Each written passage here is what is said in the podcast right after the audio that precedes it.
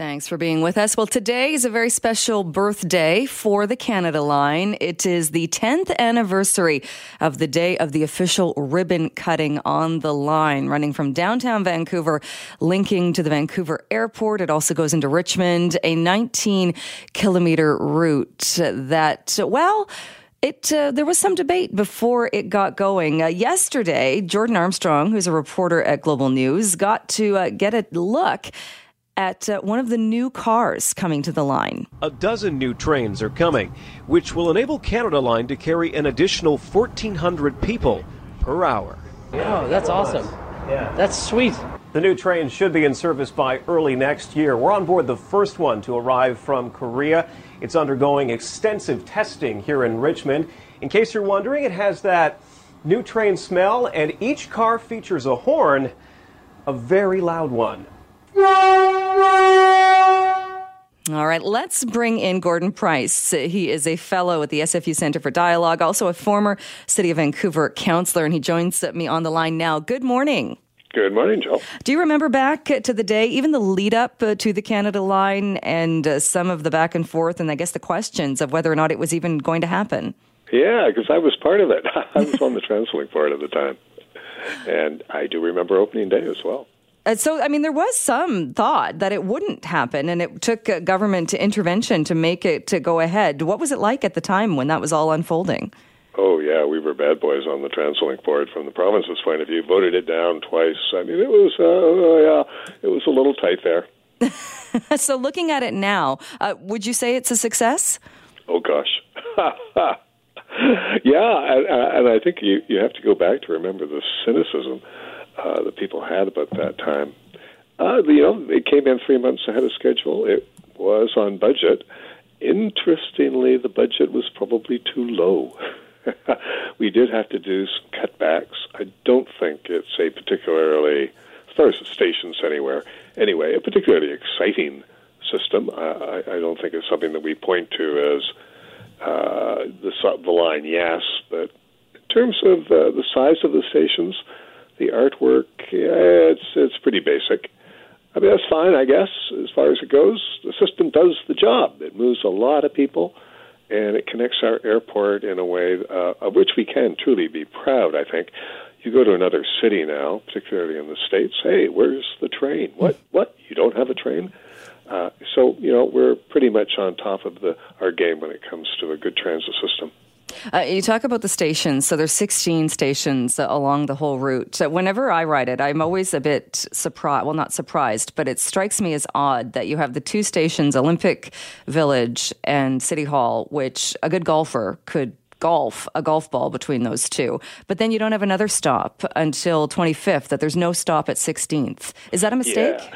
And the city was uh, came to the table to pay the additional amount needed for the Olympic uh, Village station because we knew, of course, that there would be a lot of development down there. Um, yeah, and I think it was the right move. And indeed, I would have built a few more stations. I don't know why there one, isn't one in Cambie Village. Now there is a there was a plan for another two stations, one at 57th. It's probably not going to get built. Capstan in Richmond is, I think, going to be built. Uh, but that's the idea. You build a station where you have the growth and you have a, a, a transit line in order to focus the growth. It does seem odd then you mentioned Cambie Village because people will remember as well that's uh, where a lot of the businesses, when it was uh, determined that it was going to be a cut and cover process, uh, the businesses, uh, many of them launched legal action. I think some of it's even still making its way through the court system. And then after all of that, going through all of the chaos of the construction, didn't even get a stop. Yeah, and uh, yeah, no, that was not happy. I think they really felt betrayed. They expected a, a bored tunnel. They got a cut and cover. It did have an impact, and yeah, I would put a station there. And so, what can we learn from this or take from this in that the ridership has exceeded, I think, what was expected or projected for it? What do we take or learn from Canada Line when moving with other projects, be them projects in Surrey, the, the Broadway corridor line? What do we learn? Yeah, and full disclosure here, I was pretty skeptical. I, I was surprised that we had, gosh, a, uh, not only hit, we passed quite a bit uh, the expected growth in the line from almost day one. You know, got that hundred thousand people to quote make it break even. I think we're up to at least 150,000 people a day. Didn't expect to reach that until oh 2021, 22. We did learn a lot from the Olympics. I, I think it is so important to note that yes, the line was built for the Olympics, but but more than that, uh, we had to deal with transportation that really was transformative. All three levels of government, plus the Olympic Authority, learning together. We got a lot of data from it. We showed we can do it. People had the experience. Immediately, of course, loved the line. And uh, it kind of settled the issue as far as whether Vancouver needs and wants transit. Now the issue is not skepticism; it's how fast can we get one, and how come we don't have one? says Surrey. Uh, so I think that was really a turning point as far as our attitude and the the, the skill, really, that we can manage our our, transporta- our transportation system as a whole, but with an emphasis more and more on transit. And you mentioned too the stations themselves are pretty basic. The the line yeah. itself, which uh, do we? I guess we've studied it or looked at it because I would think if people who are riding the train, the, the two things you really want, you want the trains to get you to where you're going. You want the escalators to work if you need an escalator or an elevator. Uh, do people want all the frills? Do they want shopping? Do they want artwork? Is that stuff important? Do you think? I will say, first of all, what they really want is frequency. You know, it's a, a slightly under, always has been with, with the Expo line, slightly undersized. You know, it feels like a bit like toy trains, but we make up with it with one of the most frequent systems in the world. I mean, you don't have to wait more than a couple of minutes, certainly on the Expo line. Uh, and that's that's quite still quite astonishing. And it was one of the I think maybe the first fully automated system. We had uh, you know driverless cars before anybody else. And yes, I do think people like uh, they like a system that reflects who they are. Art can do that. Good quality materials, well maintained uh, an appropriate sense of spaciousness. I, I do think the Canada Line stations are undersized. Some of them don't have es- up escalators. There's a sense of tightness. Now, they can be expanded in some cases. There can be more frequency. We moved a quarter million people a day, after all, in, during the, the Olympics. So we can do it, but hey, it's Vancouver. Can we do it really well? Can it be something we're really proud of? Something that will will stand the test of time artistically. Yes, artistically, as as well as something that's just functional. And I and I hope we don't make that mistake again. Yeah, is we're spending some money on. But does anyone remember how much really now the uh, the Canada Line cost? Was, is that going to be a big issue in the in the future? It was, by the way, about a 1.35 billion. And yeah, a billion still seems like a lot of money, but when you're making an investment, truly an investment to managed growth in the region. That that's really the dividend that you get. Can we continue to grow? We, you know, have to. We got about 40, 50 million people, 40, 40 50 million, seems like it sometimes, uh, 1,000 people a year. And uh, we have to run as fast as we can to make sure that we provide a service that is efficient and frequent and safe and gets us where we want to go. All right. Well, we will uh, leave it there. Gordon Price, thank you so much for joining us today. Appreciate your time. Thanks, Jill. 50 years. It's the 50th anniversary of Woodstock. And that has some people questioning what is the real and lasting legacy of that festival. Lots of different ideas and opinions on that. So let's bring in my next guest. Eric Alper is a publicist and a music commentator and joins me on the line now. Eric, thank you so much for being with us.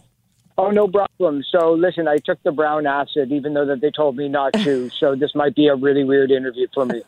well, it seems. I'm uh, only kidding. I'm only kidding. seems fitting, though, doesn't it? a little bit, a little bit. But the music's great. Too much mud, though. so, what is it, do you think, 50 years, uh, people looking back at Woodstock, and what, what do you think is the legacy? What do we take away from it?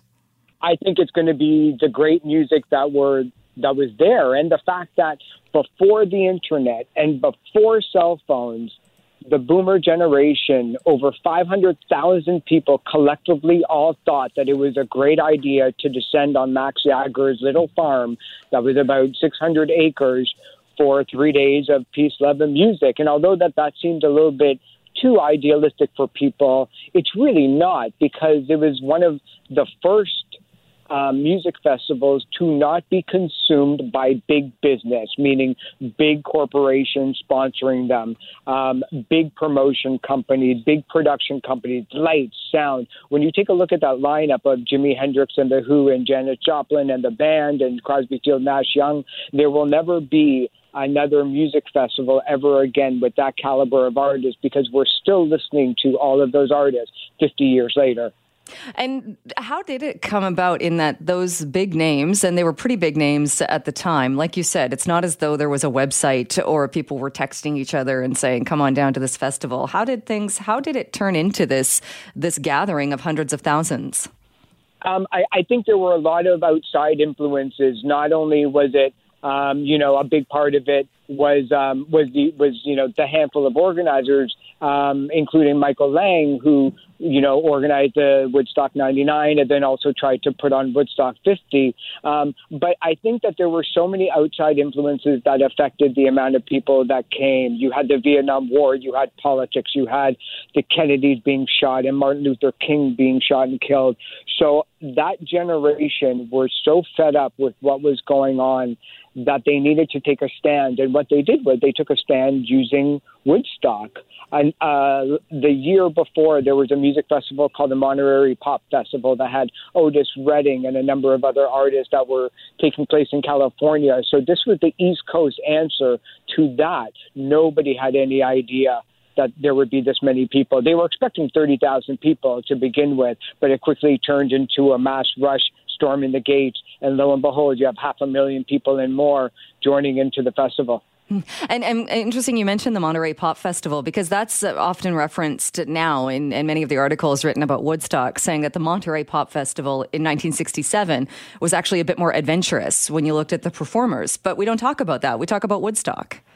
Yeah, absolutely. It's funny. That same summer, there was also a music festival known as the Black Woodstock, and it had the leading R and B and black artists that were playing there, and they had 300,000 people, but nobody ever talks about that. In fact, there's an article that revisits that in the New York Times this weekend that's brilliant, but there's no soundtrack for that festival that had a million sales in a month. And in fact, you know, it's kind of long gone forgotten to history. But I think Woodstock, though, just has this um, message of idealism about what could actually be achieved. And it just changed so much to the fact that music festivals forevermore were looked upon as a comparison to what Woodstock was trying to achieve.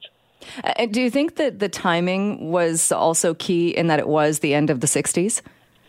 Yeah, definitely. You, right after that, the Rolling Stones tried to do their own Woodstock event at Altamont Speedway. And, uh, you know, in their little bit of a dangerous mode, they hired the Hells Angels to act as security guards. And in fact, uh, um, a teenager named Meredith Hunter was actually stabbed and killed right in front of the stage um, by one of the Hells Angel security guard. And, you know, the media likes to say that that was the true end of the 60s. That was where the violence took over. America started getting a little bit uglier. And then from then on in, music just got a little bit bloated. And it took something like punk music to kind of erase all of that. But, you know, with Woodstock, it was one of those events that forevermore you'll look to to say, you know, actually change is possible. This generation did stop the Vietnam War. It did change politics.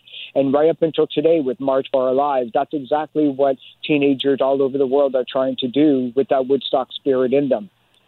And you, you mentioned too what Woodstock was trying to achieve. Was there a goal, do you think, going into Woodstock on what it wanted to achieve? Not at all. I, I don't I, I, I think that what they wanted to do was just have a, a festival um, but it didn't have an agenda. It didn't have a goal or a finish line to it um, because they didn't expect that many people. I mean, you know, it's it's funny to look in, you know, in hindsight and in the rearview mirror about just you know the sheer amount of of acts that were there in terms of popularity. Um, and they were big, but I don't think anybody had a reason to expect that we would still be talking about it 50 years later. In fact, a lot of the musicians that were there had no idea that their artistry or that their group would last more than a couple of years because rock and roll in as a concept was really only 20 years. I mean, rap is 40 years old this year. So it's one of those things where you can't really imagine what the legacy is while you're doing it, except for let's just make sure that people stay safe. Let's make sure that the drugs and alcohol and sex stay within the boundaries of of the, the human experience and staying on the farm. And uh, let's make sure that nobody dies. And and did we reach those goals about the safety and and looking out for each other uh, on that, or has it been over romanticized? Do you think? No, I think it's been a little bit over romanticized. You know, people love to talk about the amazing things that are happening and that did happen at Woodstock. And because of Woodstock, if you talk to any of the artists, though, they'll tell you a much different story. They'll tell you that the food was awful, that the LSD and acid was um, was used to spike everything from food to drinks to ice cubes. The mud was astounding. The amount of garbage that was left behind was insurmountable. In fact, it took almost three months to clean up his farm and was essentially unusable for a number of years. But people don't really like to talk about that or or, or really remember that. They just like to remember the, the good times. But that's that's that human memory, though. That's why people break up with their girlfriend or boyfriend to get back together again, then realize that why you broke up in the first place. that's a good analogy. um, there have been attempts to to recreate it, to have uh, Woodstock type festivals on the anniversaries that have been failures. Why do you think that's so? Um, because I think the weight of Woodstock 1969 is just way too heavy. In 1999, when they tried to to do it again, in fact, that was the the second festival after that. There was a little known festival at Woodstock that happened with the organizers a number of years earlier that kind of faded from memory. But in 1999, you saw a lot of grunge music, you saw a lot of hard rock, you saw a lot of bands that were using a lot of a lot of harder imagery like Marilyn Manson or or uh, Nine Inch Nails, um, Red Hot Chili Peppers, Pearl Jam. Th- that kind of music just didn't fit the I you know the vibe of what the original Woodstock is, and I love that music.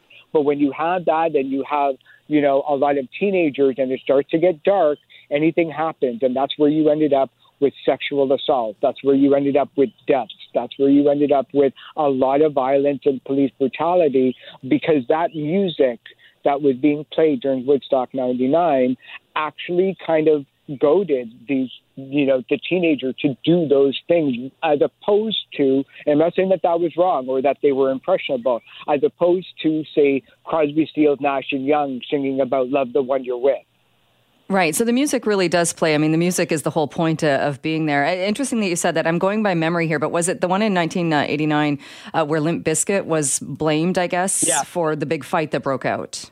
Yeah, that was in 1999. Yeah, yeah, and and you know we still see that spirit in Woodstock at the Vancouver Folk Festival or the Edmonton Folk Festival or the various blues festivals where you have to look out for one another, especially in today's times where we've seen mass shootings, we've seen mass violence happen, and how easy it is to be vulnerable when a large group of people get together, no matter if it's a music festival or even sporting um, sport, you know, in, in, in sports games where you see heavy, heavy security now at all of these events. In fact, it's all it's actually what you don't see keeps you safe with the undercover police officers that are doing an amazing job. But that kind of of, of experience that we're seeing now. Um, all really bleeds back to, to Woodstock 69 because of the music that was on stage. But we still see that spirit in local community um, music festivals from across Canada. Oh, for sure. Was there security at Woodstock? Mm, not really. I mean, if there was, we probably would have seen a lot more violence than we actually did. In fact, there were more births at Woodstock 4 than deaths, which there were two.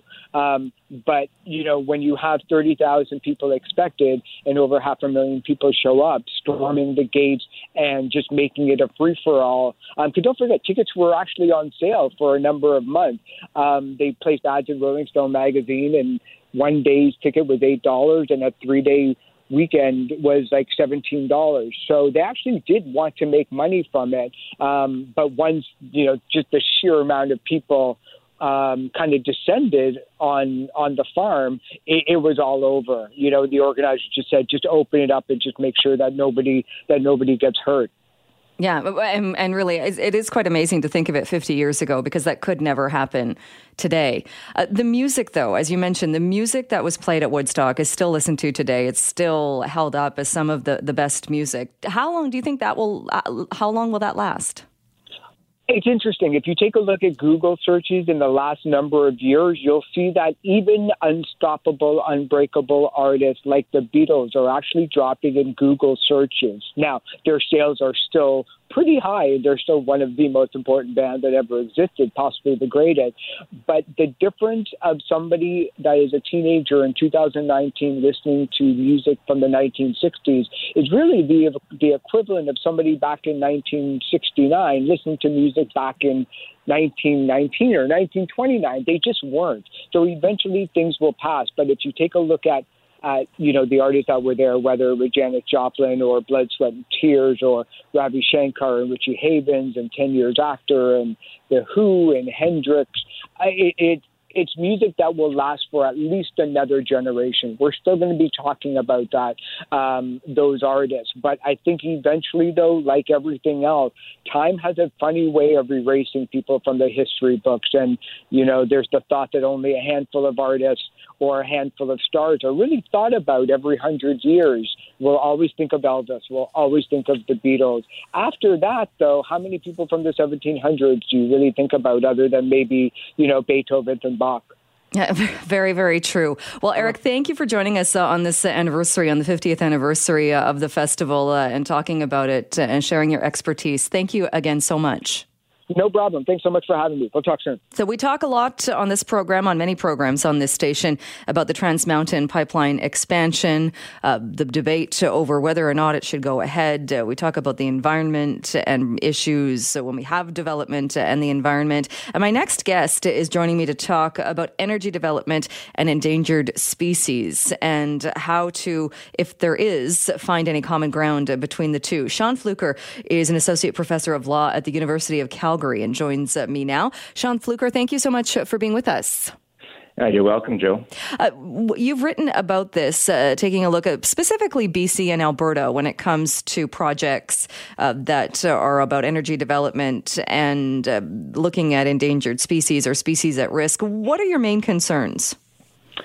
Uh, well, you know, I've written recently because there seems to be a, you know, there's a bit of a line in the sand being drawn between the, the provinces and the and the federal government. The provinces are, you know, pushing ahead for uh, more, um, you know, more resource development, and uh, the, the the federal government appears to be sort of positioning itself as sort of the you know the the, the environmental um, protector or the you know the, the, the government that stands up for the environment and and so it, it, was it's really that more recent I think sort of policy debate that um, attracted my attention recently and of course as you just mentioned we have the uh, the high profile um, uh, announcements or approvals uh, here over the summer that uh, have sort of stoked that conversation.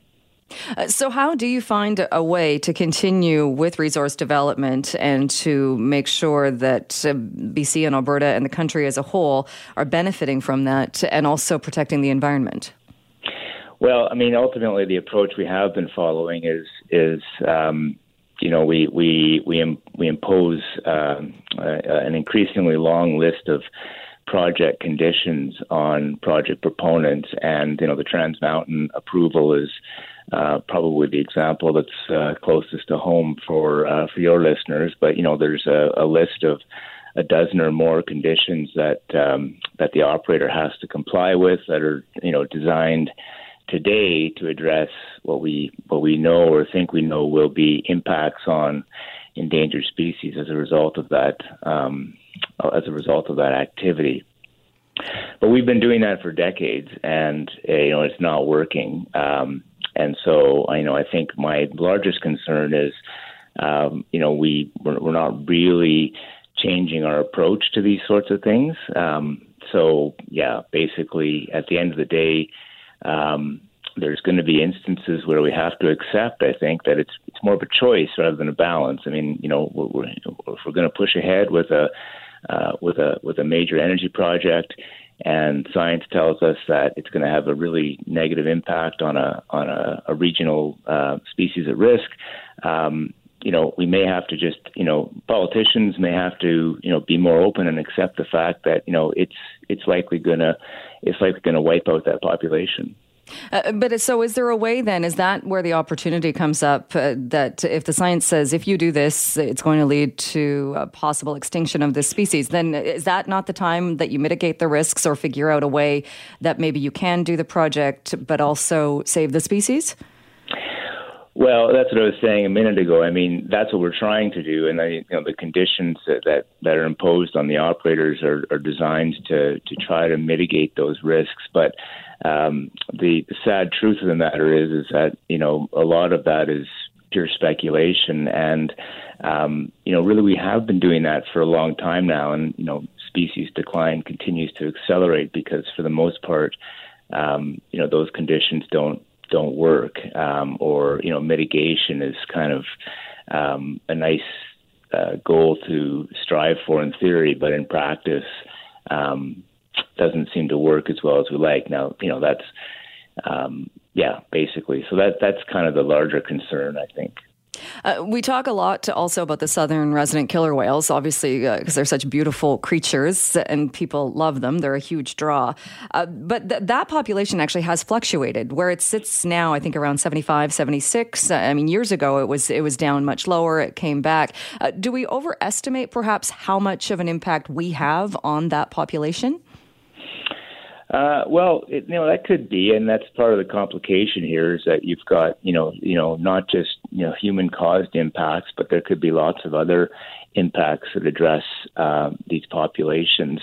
So for sure that that that complicates matters. Um, but you know when you're talking about that low number of individuals, you are still you know really at a at a at a vulnerable point for those populations and um, you know, I think that's probably the larger concern is that it's the population itself is at such low numbers that it can't really, it doesn't have the resilience to withstand um, the potential uh, for a major shock, which is, I think, what you know. Um, those who are concerned about the pipeline are concerned that the, the marine increased marine vessel traffic will, will actually have that kind of an impact on that population. Right, and but what are we basing that on? Well, we're, we're we're basing it on you know studies that have been conducted you know over the course of time, um, and you know the environmental assessment process that the National Energy Board engaged in uh, that led to the approval. You know it it heard all that evidence, and so you know that's that's kind of that, that's what the, those predictions are based on is is that expert evidence that was put before the the board and really, the debate at the policy level, is, you know, rests on, you know, how much stock do we put in that evidence? Um, do we use? Do we say that it, look, we, we really want to have that southern resident population persist? There's real concerns about the impact that uh, this project is going to have on that population. Do we, uh, you know, impose conditions that we hope will work? Do we put off the project? The, you know, that's the tough that's the tough decision. Uh, you also write uh, about species at risk uh, legislation. Uh, do you think does do, does that legislation uh, where it exists does it need to, to be bolstered? Does it need to be stronger? Well, the main the, the, yeah, and so yeah, British Columbia was uh, has been talking about you know dedicated endangered species legislation, and you know my understanding is that's not on the drafting table at the moment, but you know it's probably still being discussed um, in the in the, the, the backroom hallways in Victoria or what have you. Alberta, it's really not on the discussion at all. And as some people will know, Ontario has um, recently announced some rollbacks to its Endangered Species Act, which are somewhat similar to what the U.S. government recently announced uh, south of the border. But the real um, missing piece, really across all of Canadian legislation, anyways, and this includes the federal act, is there's there's nothing that prevents um, a, a, the government or federal or provincial or federal officials from approving projects that will um, uh, that are you know that science tells us are going to have a negative impact on a on an endangered species population. All of the acts basically put the onus on the project proponent to uh, follow conditions, if you like. Um, and you know, really, I think uh, it would be more effective if the if the governments themselves had the obligation um, to you know basically not approve projects that were you know are known to have these impacts or approve them, um, but have responsibilities attached to those instead of you know downloading all that onto the project proponent.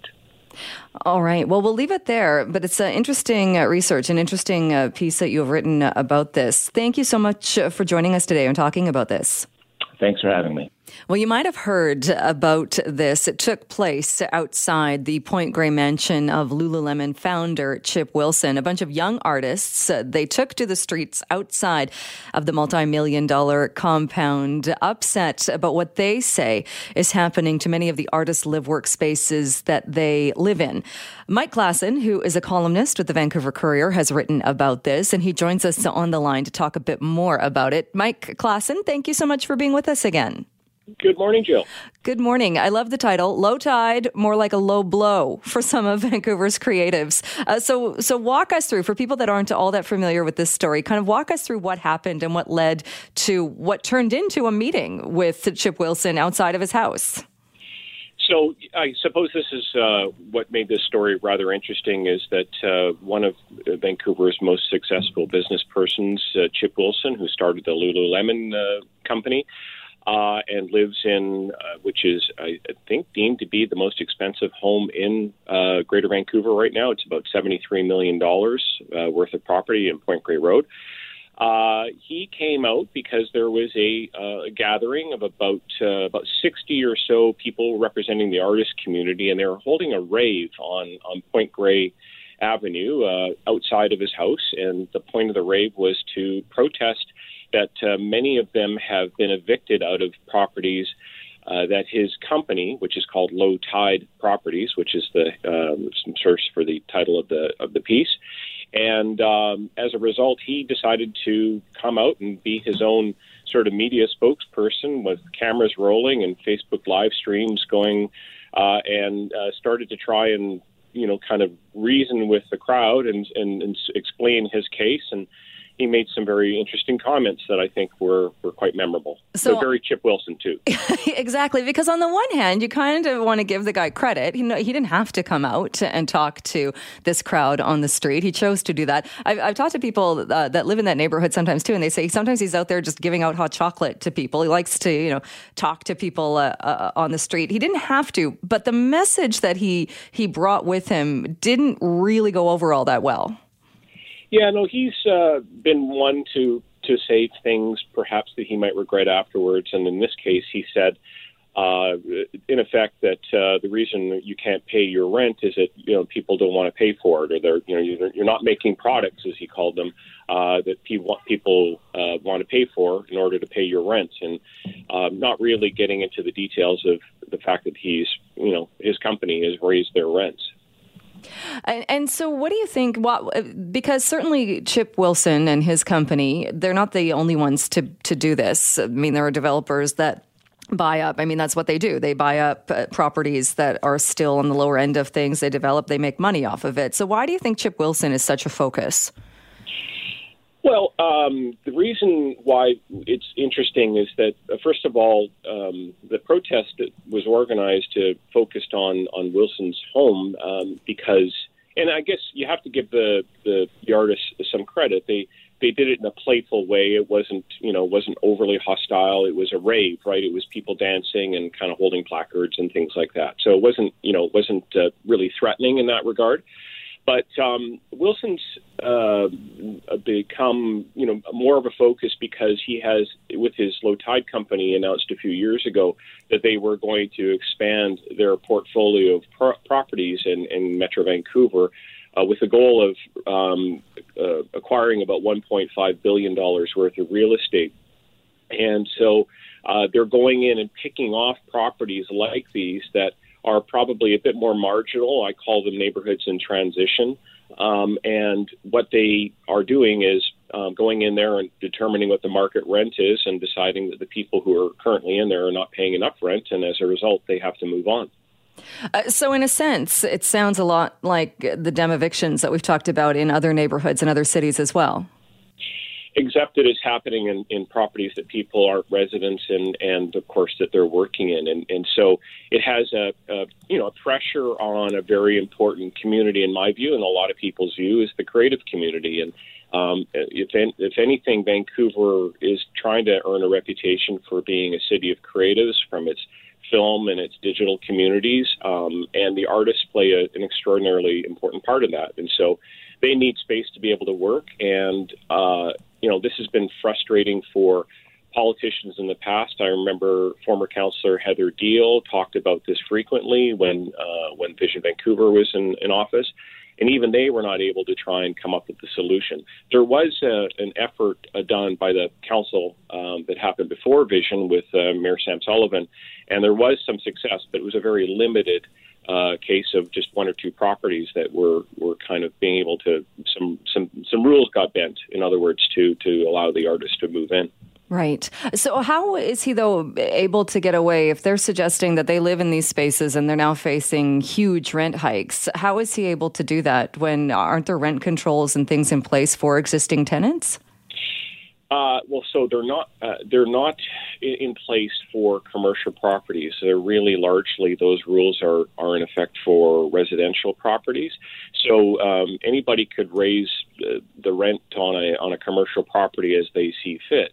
The problem that you know communities face, and and we I know that most people hate the sign of a boarded up or even sort of papered over window of a business that can't be rented out because of the high rent that it's charging and, and people can't come in. And I guess that's just the way the market works. In some of these neighborhoods in transition, you you're kind of hoping that um, that in the short term at least they would make some accommodation for creatives, um, specifically, you know, the ones that are responsible. And there's some that have done a fantastic job of making these neighborhoods extraordinarily dynamic. As a result, you start to see you know, restaurants moving in, kind of like funky coffee bars, and it really does improve the neighborhoods over time. Uh, and that's unfortunately uh, one of the things the artists have to face is they they sow the seeds for for the the kind of loss of these properties because they actually make the areas quite desirable. But I think what the artists are really looking for are kind of something more short term. I think most of them expect they're they're not going to occupy these buildings forever, but if they are able to hold on to them for a few years and have some certainty, then they can host the events and do the work that they want to do. Um, and currently, that's not possible. Right. Uh, you, the way you put it, it's kind of like they're a victim of their own success, and that you help make a neighborhood vibrant and attractive, and that's when uh, people come in and uh, you uh, you get pushed out. Of course, and this has been going on in all cities, but in Vancouver especially, I remember Yaletown, which is obviously high end, high price, lots of lots of housing in there now. Used to be a, a bunch of warehouses, and it was pretty scruffy. And same for a lot of other neighborhoods that have just gotten more interesting and better over time. And it's really the artist communities that can kind of take credit for some of that because that's where a lot of those studios were. All right. What do you see happening here in that uh, Chip Wilson came out, talked to them, didn't uh, tell them what they wanted to hear? It sounds like it's, it's going to be going ahead anyway. Well, in the case of low tide properties, they have a business de- decision to make, and clearly they have already made one that says that they're going to push for maximum profitability on these on these properties. The question is whether somebody's going to want to pay those rents and move into those neighborhoods if they do sit unoccupied, then that tends to be a magnet for property crime, and it, it definitely kind of brings the neighborhoods down. So we'll have to watch that one very closely. Uh, I do think that the impetus, though, is that the city itself. I, I'm told by business people who want to be able to lease out these spaces on a on a longer term, maybe five years, uh, and get them at a and what I've heard the kind of deals that are being done is that the, the property owners will say, cover the cost of my property taxes. That way I'm, you know, I'm not losing money on this property. And then you pay me a very nominal rent and then you can sort of sublet these out to artists and take care of that. So it's, it's a real win-win for the property owner and the community and, and the artists themselves.